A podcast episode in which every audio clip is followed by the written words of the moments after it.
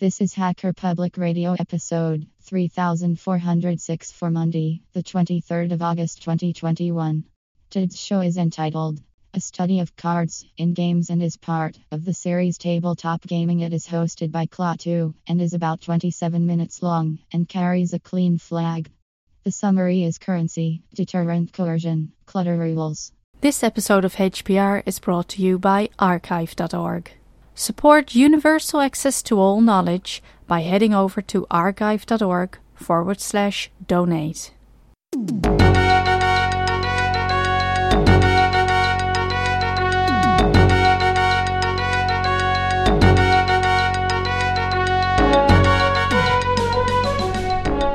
Hey everybody, you're listening to Hacker Public Radio. My name is Klaatu, and in this episode I want to talk about game design, which is a hobby of mine. I'm by no means qualified to speak about this, but I'm doing it anyway for, for want of anyone else doing it on this network. So until someone qualified starts posting episodes about game design, I'm just going to keep on going myself.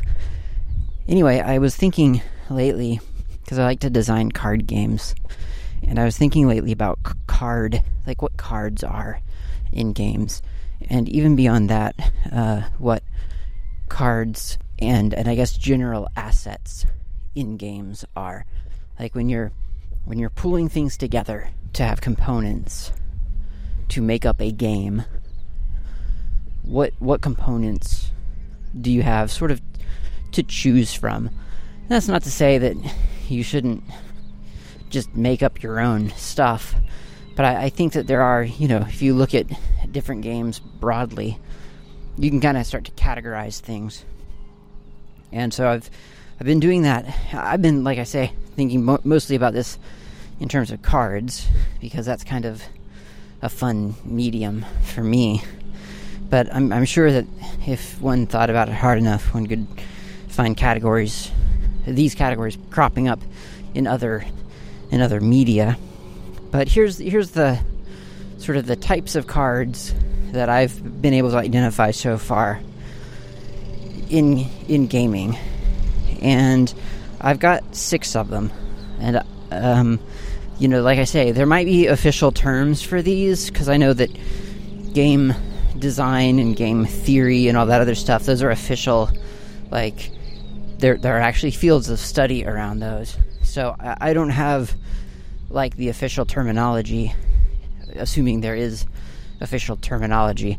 So i'm observing and making up terms sort of outside of that so yeah these are just observations i guess i'm not again not authoritative on this topic whatsoever and haven't done any research on it it's just things I've noticed as I play games and try to design new ones. Okay, so to start with, I think I'll start with, strangely, the one that is sort of the anti asset um, in a way. It is what I call clutter. And this is the stuff, these are cards that are designed or maybe not not designed sometimes, but end up as clutter in your they clutter up the hand of your player. So, for instance, easy example here is Uno. If you've ever played Uno, it's a it's like a Milton Bradley game or a you know Parker Brothers game. It's like a really sort of classic, at least where, where I'm from. Uh, it was a classic sort of kids game and the idea of uno was that i haven't played it in years so i'm, I'm probably getting some details wrong but i don't think it matters object of uno is to get rid of the cards out of your hand until you reach one card and i think after you reach one card you i think you're you're meant to then get rid of that one card I don't know the significance of sort of reaching one card. It seems to me like that's inevitable. So I'm not sure why there's why that's singled out.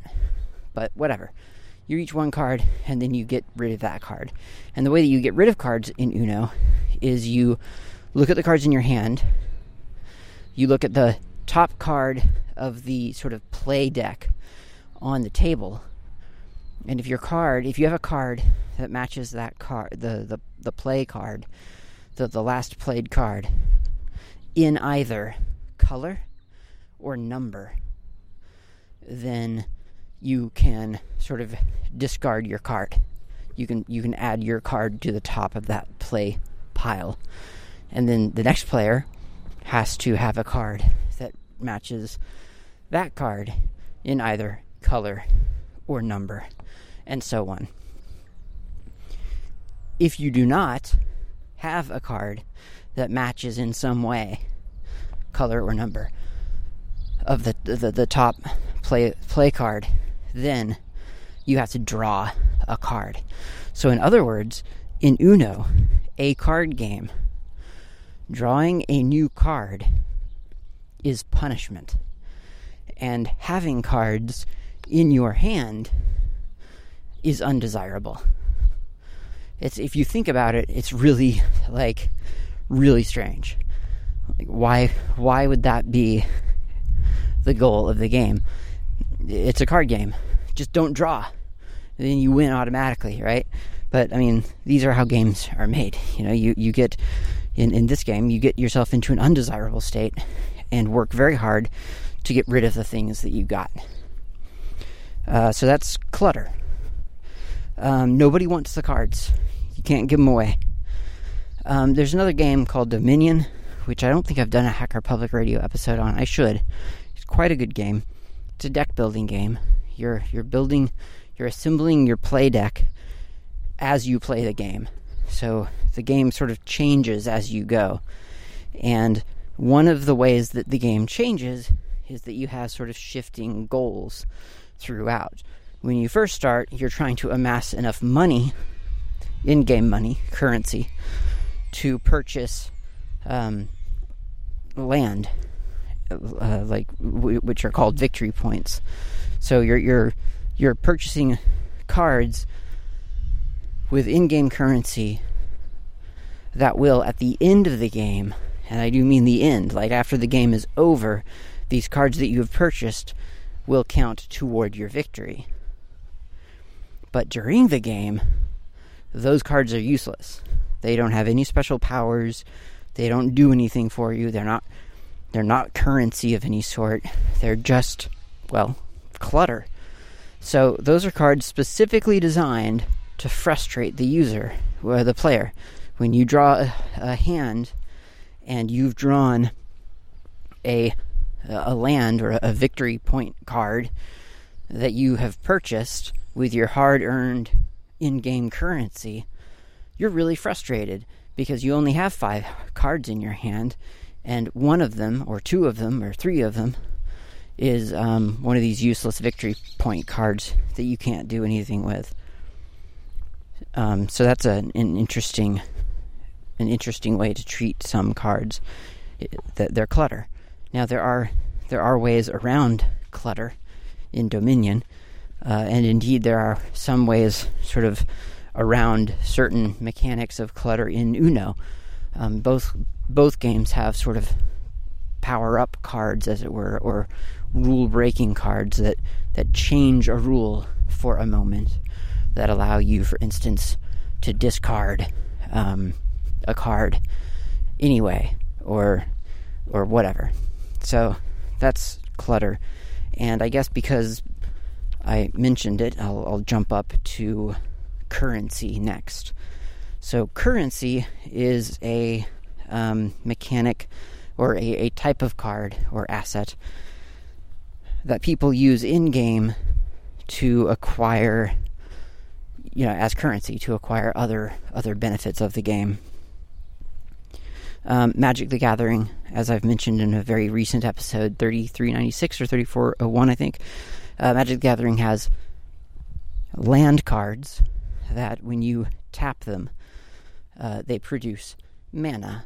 And mana is the in game currency that you spend in order to cast spells or summon creatures or do other other things that make the game go um, with mana, you're able to do the the things that you want to do in the game. Now, as I've demonstrated in a recent episode, um, they there are hacks around the limitation of only having so much mana uh, by decoupling the relationship of land to mana in some ways. Um, but you have to acquire those. Those are things that you have to draw from your deck. You have to own. You have to sort of work that into your deck initially. Similarly, in Dominion, you have currency. They are um, appropriately just they're gold coins and copper coins and silver coins in Dominion. And you get to draw those, or, or you get to purchase those rather. You start with some number of copper and you get to purchase silver, and then you once you have enough silver, you can purchase gold. So you're working your way up. As part of the game, you're getting more and more valuable currency. But that's all those cards do. Is they you trade those cards in for for other benefits of the game. And in, similarly in Dominion, you have hacks around sort of the currency uh, limitations. So, for instance, you have things like um, cards that not only uh, grant you, I don't know, another turn, they also grant you sort of a temporary until your turn ends, you have two extra gold coins. And so now, even though you might only have three copper coins in your hand, you happen to also have two two more coins uh, granted to you by this special card that you purchased uh, with with in-game currency. So that's currency. It's uh, a fairly common um, uh, convention in games because you it's a way of limiting limiting players uh, from sort of ramping up too quickly to the really powerful stuff, and it causes well, just like in real life, it, it causes sort of a feeding frenzy uh, and a mad rush on the bank uh, to get currency because you know you need currency in order to do some special thing, and that special thing, of course, will put you above uh, your your opponent in some way. That's currency. That's clutter. I've mentioned it a couple of times, so I'm going to skip over. Well, I'm not going to skip. I'm going to I'm going to jump over to rules.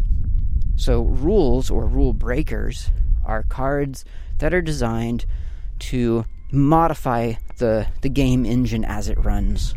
So, easy example here is Fluxx. I've done a podcast on Fluxx for Hacker Public Radio. Don't know the number off the top of my head. I'm out for a walk right now, so I can't look it up, but go listen to that. Fluxx is a really cool game. The long and short of it is that there are two rules in Fluxx draw a card and play a card, but every card you draw almost modifies the game rules. So, one card you draw might say, from now on, draw two. And so now you're drawing two and playing one. Uh, something else might say, play all the cards in your hands every turn. And so you're playing insane amounts of, uh, a ridiculous amount of cards every turn.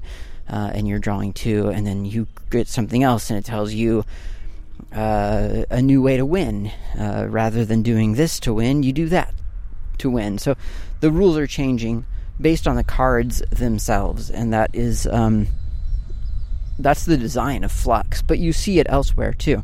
You see it in Magic: The Gathering. Certainly, you'll have a card that says that it's an enchantment or an artifact, and from now on, um, every character, every every creature that you know loses that, that gets sent to the graveyard um, grants you additional life or and it lets you draw um, an extra card or something like that. So it's um, it's there are cards that you can draw to change the the normal rules of the game, and that's fun. Like those are those are exceptions. Those are rule breaking moments, and I think any kind of like power up card, I I think for for myself, I I put that into the rules category because essentially that's what like power up cards you're doing, and by power up I mean you know something that grants a card. It's a um, I don't know if you could hear that through the microphone, but there is a there are huge like uh, I don't know what they're called, Yorkshire cows or Oxfordshire cows or something like that. They're big cows with like really long, pointy horns. It's really amazing. They're really shaggy. Uh, anyway, um, uh, yeah, rules and power ups. Like any power up card, like it gives you, you know, like a plus one to this card, or take an extra action this turn, or an, you know, an extra turn, or something like, or skip the next player. Um, or in Uno, you have the wild card card that that that you can play, and now the next player can put down any card that they want because the wild card counts as any number and any color.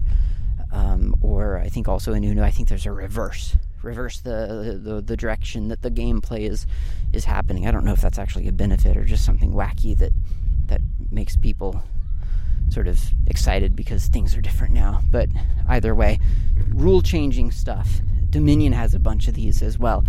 You're you're acquiring your currency, thinking that you're you're going to be able to buy more more land because you have more currency and on your on your way to that you're you're buying other cards that break the rules because natively the rules of dominion are to play uh, to yeah to take one action and to buy one thing. And that's all you can do. And then i think yeah that's it. That's that's all. But there are other cards that you can purchase for in-game currency that give you benefits like take two actions discard a card and replace it with a new one from your deck. Um, buy two things instead of just one, or or you know if you can. So so yeah, rule breaking cards are are another category of cards. So next I'm going to do persuasion cards. Persuasion cards are things that I classify as assets that encourage or discourage player your fellow players from taking actions of some sort. They're persuasion cards. They're not they're, they're not currency, they're not winning conditions, they're not breaking any rules. They're just or maybe they are. I mean n- none of these are mutually exclusive, but but the persuasion ones are things that your that players know you or maybe assume that you have and will modify their behavior in some way. And along with this, I, I, classify what I would call deterrent cards. So, deterrent or persuasion, maybe they're the same, maybe they're slightly different in mood, but they they help modify other players' behavior either by by explicit threat or by you know suggestion of a threat. So, for instance, in poker, I would say that the card, the card functions in poker, all of the cards are essentially deterrent cards. They they or, or persuasion cards. They they encourage your fellow players to um, to to not to uh, bet more or to bet more money. Or I don't know how poker works. I've only played uh, Tex, uh, Texas Hold'em, but um, yeah, in poker, you know, you've got your cards, you got your card hands. You're making assumptions about what other people have, and so you're you're either increasing your bid or you're folding based on what you think the other players have.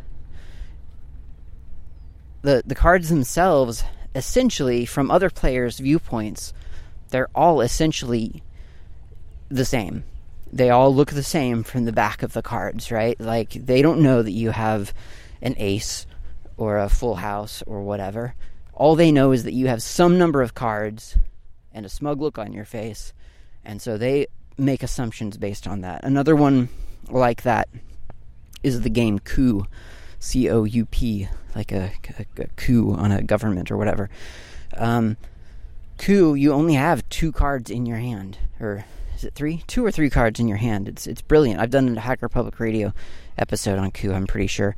And once again, to other players, those the the cards are essentially completely equal because they don't know what those cards are, but they know that certain cards have certain abilities, and based on their their either fear or or their their belief in that card, they are persuaded uh, to to modify their behavior in some way.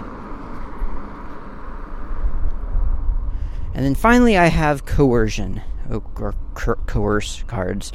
Coercion cards, yeah, coercion. Let's go with coercion. That sounds better.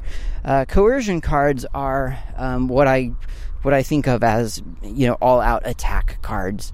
Um, they're the the sort of the battle ready cards that in some way um, modify the state of either the game board, as it were, or uh, you know the table, or the the hands of other players. Magic the Gathering is the maybe the obvious um, the obvious example here.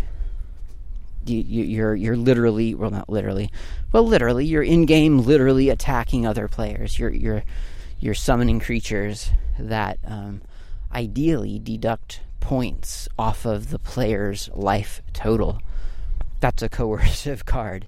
Um, in Dominion, there are a couple of cards like this. I mean, there are a lot of expansion packs for Dominion, but uh, at least in the base set, there are a couple like this. There's a militia card that forces your opponent to discard two or down to three cards.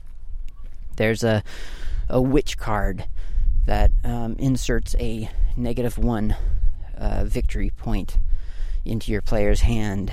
Uh, there's a like a robber card or something like that that um, steals, I think, gold or, or some you know currency from your from an opponent, and so on. In coup, there's one or two cards that outwardly um, outwardly um, attack the the opponent, like the assassin card. Uh, you don't like play. The, no, I think you do actually play the assassin. Yeah, so it's it's a very obvious attack in the uh, the game Gloom, uh, which is a sort of a spin, in a way, off of uh, Dark Cults, which I've also done um, an episode about. You you are placing um, potentially points on your opponent's uh, family members to try to uh, well, it's kind of it's kind of everything's reversed. So actually, you're trying to uh, you're trying to heal their or benefit their their family, but actually that's bad bad for them. But anyway, the the point is that you are you are modifying the state of your opponent's um, win condition or, or proximity to the win condition, and those are coercion cards. And like I said, none of these are necessarily mutually exclusive.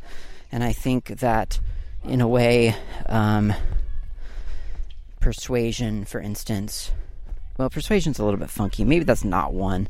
Um, maybe it is. I don't know. Persuasion and, and deterrent are kind of essentially the same, arguably. But in my mind, I think persuasion is. I, I think of persuasion more when there's a bit of a looser table rule where I mean, depending on the game, um, it might be written into the game rules where people are sort of bargaining for things like, "Hey, I'll, I'll give you this if you give me that," that sort of thing. The bargaining almost of, of persuasion, but that could also be your currency. You know, you could just outwardly bribe people with your in-game currency uh, if that's allowed, or if it's not allowed. Who knows? I don't know how you play. Uh, so that's it. Anyway, so I've got currency, persuasion, persuasion slash deterrent um, clutter, coercion, and rules. Those are the the things that I've identified in card games and in games in general. Um, and I will say that uh, one of the reasons that I sort of started down this thought process, this thought exercise, was because I realized um, when I was designing a game once that I had come up with some uh, bonus cards, some power up cards of sorts that I didn't realize it at the time, and it wasn't until I play tested it with some people who who were quite used to um, to card games, like a lot of different card games that I wasn't familiar with. Um, I designed power up cards that at the time I thought were really beneficial, and I thought, boy, people will really love these these cards because they're just um, they really power things up. And I didn't realize it until until it was pointed out to me that um, actually they just clutter up your hand because uh, they kind of they they put your hand count at the maximum when all you really want to do is discard your stupid little measly power up card um, and gain a really powerful card instead. So, you know, you got a power up that gives you a plus one. Well, that's great. But why not just discard it and kind of, you know, fish, as it were, for a. Um, for a, a, something that's worth five in the first place. So um, I feel like identifying the the um, identifying the kinds of cards that exist can kind of help you avoid potentially, or at least I, I should say, it's not necessarily about avoidance. It's it's also just kind of it'll help you when you're designing things to identify the function of what you've just designed and really look at it and, and think and, and be able to identify whether it's it's actually what you intended or whether it's playing some other role that maybe you didn't intend. Or that it is playing a couple of the different roles. Maybe it is a bonus in some circumstances and yet also uh, a clutter card in other circumstances. And maybe that's okay. Like I say, in Dominion, that's sh- surely by design. The fact that, that if you buy things too early in the game, you're cluttering up your hand and you need to come up with some other strategy that will break a rule for you so that you can then get rid of the clutter and get a better hand during your turn.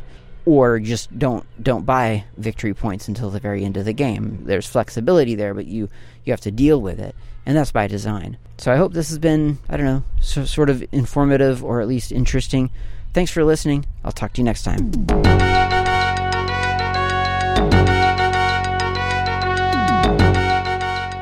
You've been listening to Hacker Public Radio at hackerpublicradio.org. We are a community podcast network that releases shows every weekday, Monday through Friday. Today's show, like all our shows, was contributed by an HPR listener like yourself. If you ever thought of recording a podcast, then click on our contribute link to find out how easy it really is. Hacker Public Radio was founded by the Digital Dog Pound and the Infonomicon Computer Club and is part of the binary revolution at binrev.com. If you have comments on today's show, please email the host directly, leave a comment on the website, or record a follow up episode yourself. Unless otherwise stated, today's show is released under a Creative Commons Attribution Share Alike 3.0 license.